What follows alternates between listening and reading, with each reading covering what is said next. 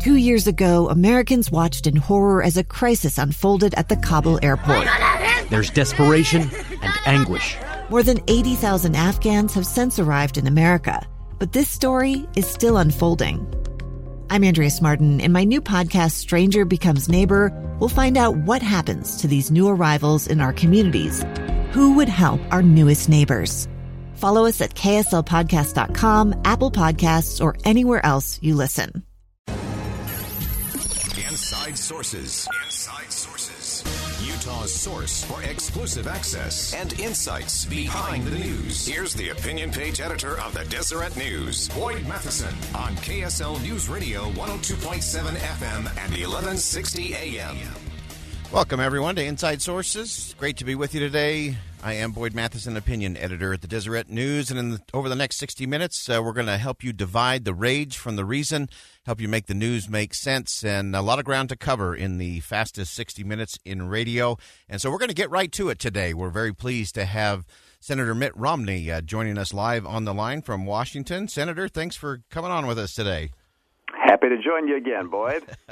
All right. It was reported in the Washington Post late last week that the Homeland Security Department would be placing what really amounts to a 500% increase on the delivery of family history records through the U.S. Citizenship and Immigration Services.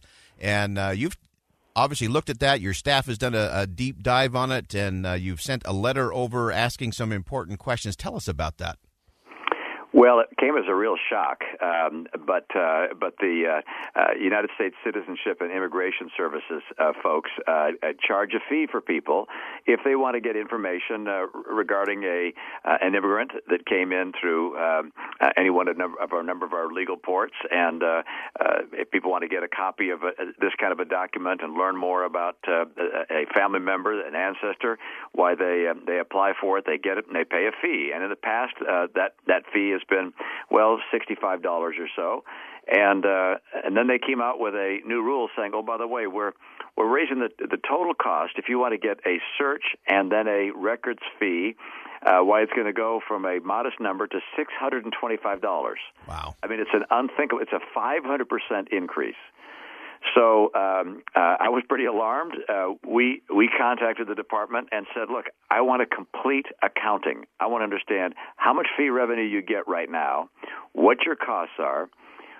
Have those costs changed? Have they gone up? If so, by how much? And basically, let's go through the numbers and see how it is you're trying to justify this number, because my own guess is they're facing tight budgets, and they've decided, hey, here's a group of people that no one will hear from. We'll just jack the fee way up to the moon, and we won't hear back. Well, yeah. Too bad. They're going to hear back, and it makes a real difference to a lot of us. That's right. Who care about being able to get genealogical records from our government. And it's so important. And it is, as you said, Senator, a transparency and an accounting and accountability piece that's so important. As you mentioned, it does impact everyone from the professional genealogist to those doing their family history. I thought it was interesting that the U.S. Citizenship and Immigration Services officials declined to explain how they arrived at those new fee amounts, and that obviously, as you mentioned, they're under tight budget things, but they also have a $1.26 billion budget shortfall. And is this one of those examples where, again, government that isn't transparent, where you have an agency, not elected officials, saying, we're just going to move this up. We'll open up a 30-day window for people to comment. No one will really know, and then the fees will go up and our budget will be balanced. Yeah, I think you're right, which is I have to admit that I've been in this position before looking for sources of revenue, and I've raised a fee or two, and so I can't have entirely clean hands, but I can tell when people are raising fees well beyond the number that ought to be applied. And my own view is that a fee ought to reflect what the actual cost is of the government to carry out a particular service. And we're not expecting taxpayers to subsidize people who want a particular government service, but the government should not be making a huge profit on providing a service which is an important service to many, many people. And so I'm insisting that we know what is the cost of providing this service, and have they turned this into an opportunity to try and balance their budget on the backs of people who care about genealogy and family history. Yeah. And if that's the case, why then I'm going to be moving towards legislation or other action that will prevent that kind of direction. And by the way, I think they'd probably adjust. If they got enough heat, they'll see the light. It's amazing how that works. Sometimes the heat does create a little bit more light than they anticipate. But it is, as you said, this is reasonable. This is responsible. And again, I think it's an area where you're showing your focus on the constituents here in Utah who are clearly concerned about that. If you're just joining us, we've got Senator Mitt Romney on the line. And Senator, I know we've got just a short window with you today, but I wanted to jump quickly to another topic, something that you've been talking about specifically today as it relates to the drug cartels, another big concern along our border. Give us some insight into what's happening. A lot of people think nothing's happening in Washington but impeachment proceedings. You're showing today that there is some serious and important work being done. That's right. There are a number of senators who, like myself, are introducing a bill which imposes very substantial sanctions on drug cartels.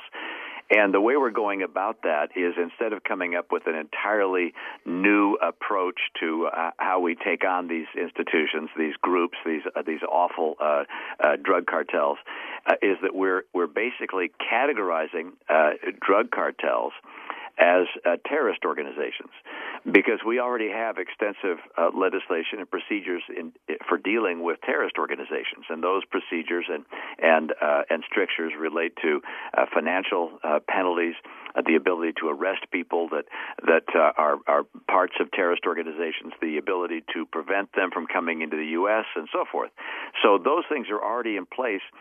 With regards to terrorist organizations, what we're saying is we now want drug cartels to be listed as a terrorist organization and be subject to the same kind of penalties, the same kind of, authorities to our law enforcement would now be able to be applied against these cartels. So it's a big step that will give us a lot more weaponry, if you will, to go after these cartels. Oh, that is just critical work there, and again, important work that is being done.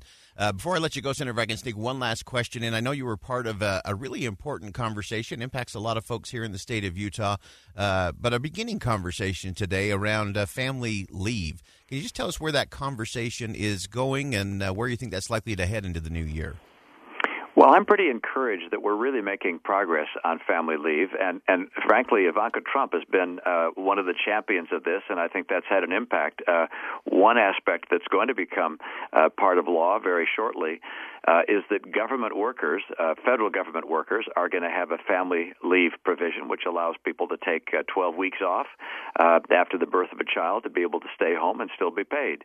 I hope many, if not all, private companies do the same thing. We're not going to mandate that, but I hope that happens. But then there are a number of people that are not going to have that benefit from their company. And so a number of senators, Republicans and Democrats, gathered this morning to talk about legislation that we're proposing that will allow people, if they wish to do so, to take some of their retirement benefit from Social Security and pull it forward to the time when they've just had a child.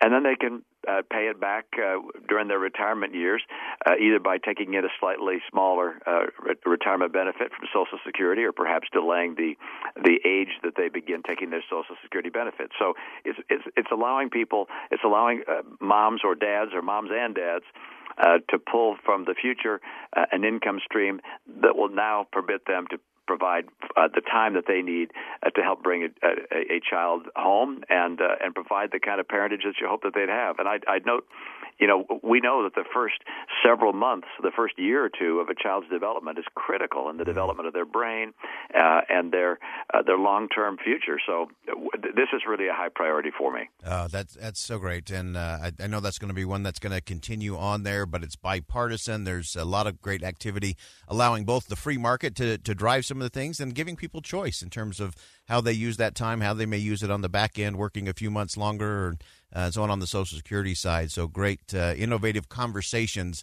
that are so vital. Senator Mitt Romney, thanks so much for joining us today. Appreciate you showing us that there is some real serious and important work happening in Washington for the country and for the state of Utah. Thanks, Boyd. Good to be with you again. All right. Again, Senator Mitt Romney joining us on the line today. Appreciate his insight. And I do think it's important for all of us to remember there is some serious work going on, and there is important work going on, and we don't always have to be consumed with the rage. There are a lot of reasonable folks on both sides of the aisle doing some things that are making a difference around the country. All right, we're going to go ahead and step aside. When we come back, Tim Carney, my friend, is going to join us from American Enterprise Institute, talking about small-town America. Don't go anywhere. I'm Boyd Matheson, opinion editor at the Deseret News. You're listening to Inside Sources on KSL News Radio.